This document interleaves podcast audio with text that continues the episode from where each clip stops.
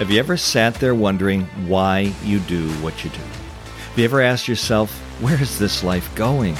The job seems to have stalled. You've been passed up time and again for that promotion. Your day consists of meaningless tasks, only to be repeated day in and day out. Where's the excitement? Where's the challenge? Where's the fun in life? There's got to be more to life than this, right? Well, the answer is a resounding yes. Welcome to the Point of Purity podcast. I'm your host, Steve Etner, author, national speaker, and purity coach for the Pure Man Ministry. This is episode number 55, and in this episode, we're going to take a deep dive into the scriptures to discover not only our purpose in life, but how to successfully and effectively live out that purpose every day of our life. So let's talk about how to be purposefully purposeful in our purpose. The book of Ecclesiastes tells us the story of a man named Solomon. Now, Solomon embarks on this massive quest to try and find meaning and purpose to his life. So he pursues money and possessions and relationships and pleasures. I mean, he runs the whole gambit. And yet, no matter how hard he tries, no matter how much money he puts into the bank, no matter how many things he accumulated, no matter how many friends he made, or, or even how many different types of pleasures he pursued, he couldn't find true meaning and purpose to life through any of those possessions or any of those activities. In fact, at one point in his search, here's what he said. He said, I have seen all the things that are done under the sun, and all of them are meaningless. It's like chasing after the wind, Ecclesiastes 1:14. A little bit later he writes, when I surveyed all that my hands had done and all that I had toiled to achieve, everything was meaningless, a chasing after the wind. Nothing was gained under the sun. Ecclesiastes 2:11. Can you relate to that? Have you ever wondered why you do some of the things you do day in and day out, again and again and again and again? Well, at the end of his search, it begins to dawn on Solomon. He begins to, to wise up. He'd been looking in all the wrong places. He had been putting the emphasis on the wrong syllable. He was emphasizing King Me. And so he makes this one final, very powerful declaration in Ecclesiastes 12, verse 13. Here's what he said Now all has been heard. Here's the conclusion of the matter Fear God and keep his commandments, for this is the whole duty of man. In other words, uh, let's put it a different way. Here's, here's what Solomon was saying. I've searched long and hard, far and wide. I have been dedicating my life to finding meaning and purpose. And here's my conclusion. Real meaning and genuine purpose to life is found only when I focus all of my being, everything about me, my thoughts, my words, my actions, everything around the goal of glorifying God. And I want to submit that that affirmation is just as true for you and I today as it was the day Solomon penned those words. You see, you and I were created for one purpose alone to know God and to live a life that brings honor and glory to Him in everything we think, everything we say, and everything we do. God tells us in Isaiah 43, verse 7, that He created us for His glory. Did you catch that? You were designed by God to glorify Him. We're commanded in 1 Corinthians 10:31 that whether you eat or drink or whatever you do, do all to the glory of God. Now I have a quick question for you here. According to that verse, how much of your life is to glorify God? The answer? All of it. And never forget that that little word all in that verse, do it all for the glory of God, that little word all literally means all. And that's all all means. Colossians 3:17 puts it this way, whatever you do in word or deed, do everything in the name of the Lord Jesus. In other words, everything is to be said and everything is to be done always in a way that brings God all the glory. Scripture couldn't be more clear. A life lived in pursuit of bringing glory to God, a life lived in pursuit of pleasing Him, that life will always be characterized by godliness. When you walk in humble obedience to God, bringing glory to your Father, your Savior, your heavenly friend, as you were created to do, you are fulfilling your purpose. That is when you will find lasting joy, peace, and meaning to life. So how are you doing with that? I'll be the first to, to very quickly admit that that's easier said than done. But the question you must face here is this Do I truly want to live a life that consistently glorifies God? I mean, deep down in your heart of hearts, do you want, do you long, do you desire, do you crave to live a life that is characterized by godliness? Does that drive you? Well, let's assume for a moment, for argument's sake, that your answer is yeah. Yeah, I, I want to live a life that in every way reflects God. I want to every day be, think, do, say, and feel in the ways that God wants me to. My question for you then is this What are you doing right now to achieve that goal? What are you doing right now? And what are you doing right now? And, and right now, and right now, ad infinitum. Whom have you asked to hold you accountable? I submit that there's an old saying that's very true here. It says there's no better time than right now, than the present. So I'm going to work off of the assumption as you're listening to this episode, you want to be godly. But consider this simply wanting something hmm, isn't going to make it happen. for, example, I want to be 20 pounds lighter. That's what my brain is saying.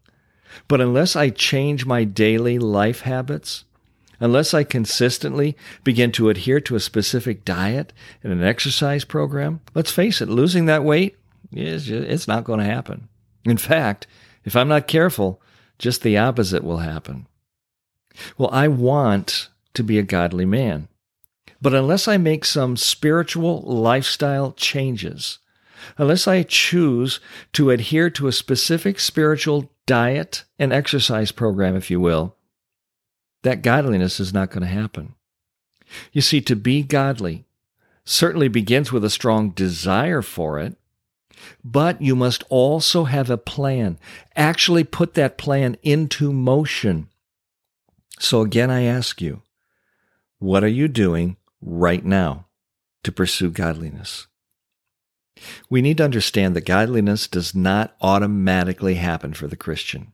The moment you were saved, you didn't instantly become godly. Godliness doesn't come easy either. I mean, take, take a close, hard look at your spiritual life to date. Now, be honest here. Have you periodically tried to be godly only to find that you're failing in your attempts? Why do we seldom succeed even when our desires are genuine and our efforts are sincere? After all, we definitely want to do the right thing, period.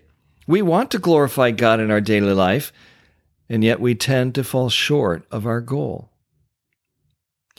In our household, we like watching the Olympics, whether it's the Summer Olympics or the Winter Olympics. It really doesn't matter as long as we can watch those athletes compete. Now, I got to confess, I enjoy seeing the competitors do things that I can only dream of doing.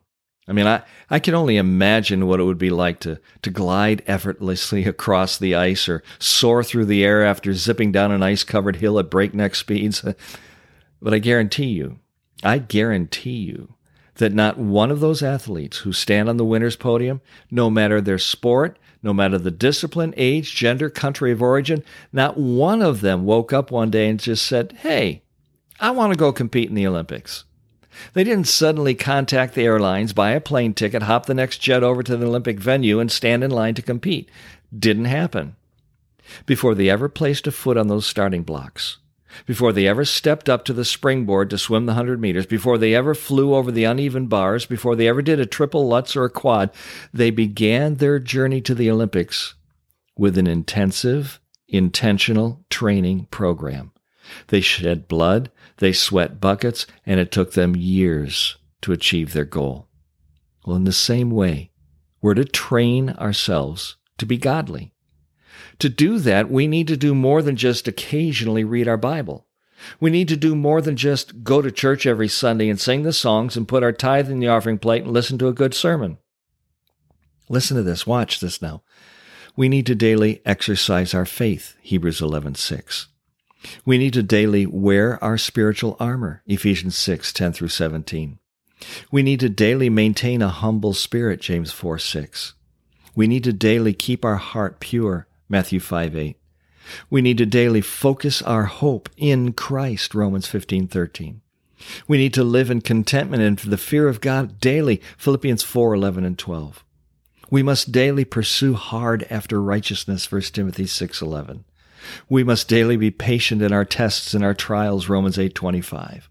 We need to manifest a gentle spirit, Titus 3:2. And we need to daily walk in integrity and truth, Proverbs 10:9.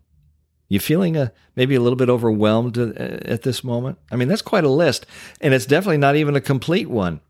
I, I, I can't speak for you. I don't know about you, but I can feel exhausted just thinking about having to do all or, or be all those things all at once.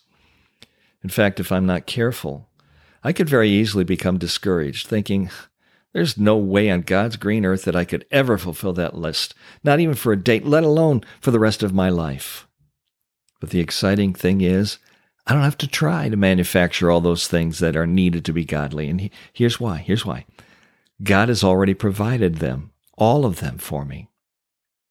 The person, think about this the, the, the person who is training to run a marathon not only sets up a plan on how to achieve their goal, they surround themselves with the right equipment necessary for the task. Let me explain proper running shoes, the right kind of clothes that fit comfortably and breathe, uh, probably a treadmill, possibly an elliptical machine. Uh, these are just some of the things that a serious runner wants to consider. Well, in the same way, watch us now, if we're going to train ourselves to be godly, we need the right equipment. In his second epistle, Peter writes, God's divine power has given us everything we need for a godly life through our knowledge of him who called us by his own glory and goodness. 2 Peter 1 3. Did you catch that? Wow. God provides everything you need to live a godly life, and it comes through your knowledge of him. Everything you need is there. It's available to you. Now, there's a lot of truth packed into this verse. And if we're going to be successful in living a life that glorifies God, we need to dig it out. We need to meditate on it. So let's do that together. First of all, I want you to notice that in 2 Peter 1 3, Peter tells us that it is God's divine power that provides us with everything we need to live a godly life. Now, here's why I point that out. By using the word divine, Peter is telling us that which is being spoken of, in other words, the power to be godly, the ability to live a godly life, that belongs to God alone. Only God possesses the ability to provide everything you need to live a godly life. You cannot find it anywhere else. That power, that ability does not nat- it does not naturally reside within you. It definitely does not naturally reside within me in and of ourselves, we will always fail to be godly. That's why this is divine power. No wonder we struggle so much with feeling defeat and failure when we try to do it on our own. All right, now with that in mind, let's take a closer look at the word power. His divine power has given us everything we need. That word power refers to the natural capability to do something. Let me repeat that it refers to the natural capability to do something. You see, the one who has this kind of power isn't dependent upon an outside source to accomplish the task. The power, the ability to do this thing, whatever it might be, resides completely within the individual. So the words divine power in this verse is telling us that only God, listen, watch this now, only God has within himself the natural capability of equipping you and I with everything that we need to live a godly life. So, why? Why are we trying to do it on our own? I want you to consider this next point very carefully. You and I cannot manufacture godliness on our own. Now, it almost sounds like a no brainer, but I want you to listen to it again. You and I cannot manufacture godliness on our own.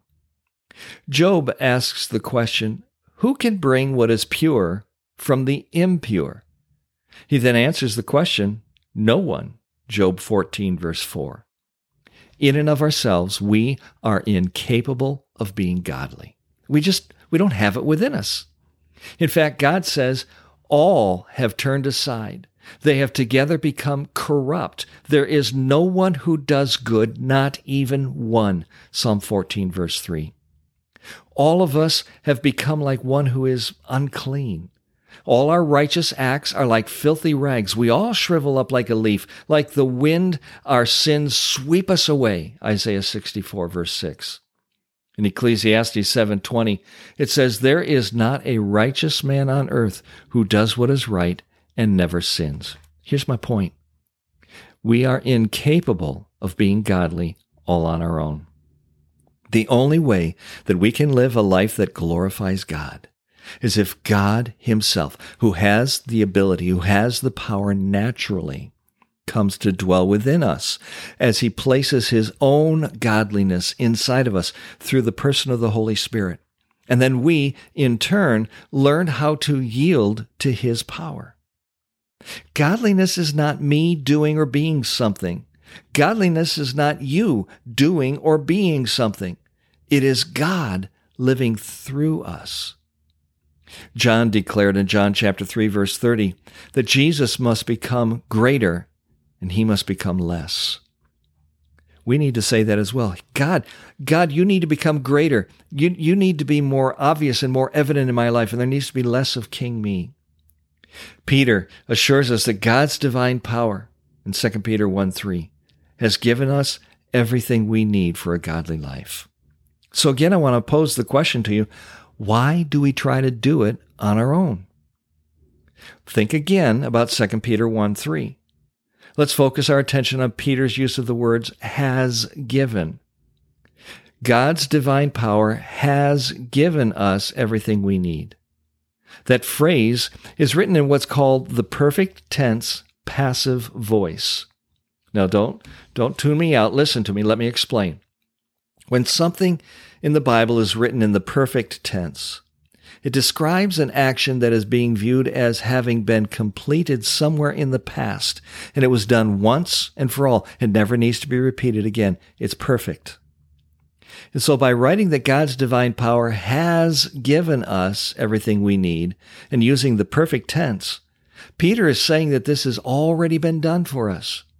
It doesn't need to be repeated ever again.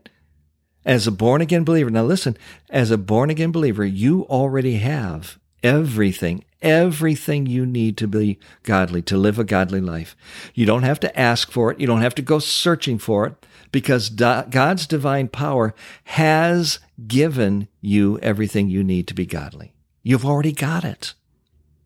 Now, I also said that this was written in the passive voice.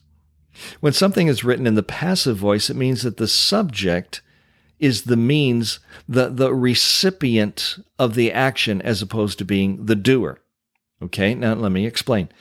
The action being described is being done to you or for you, not by you. All right, now here's, here's where it gets really exciting. You are the recipient. You are the subject of this verse.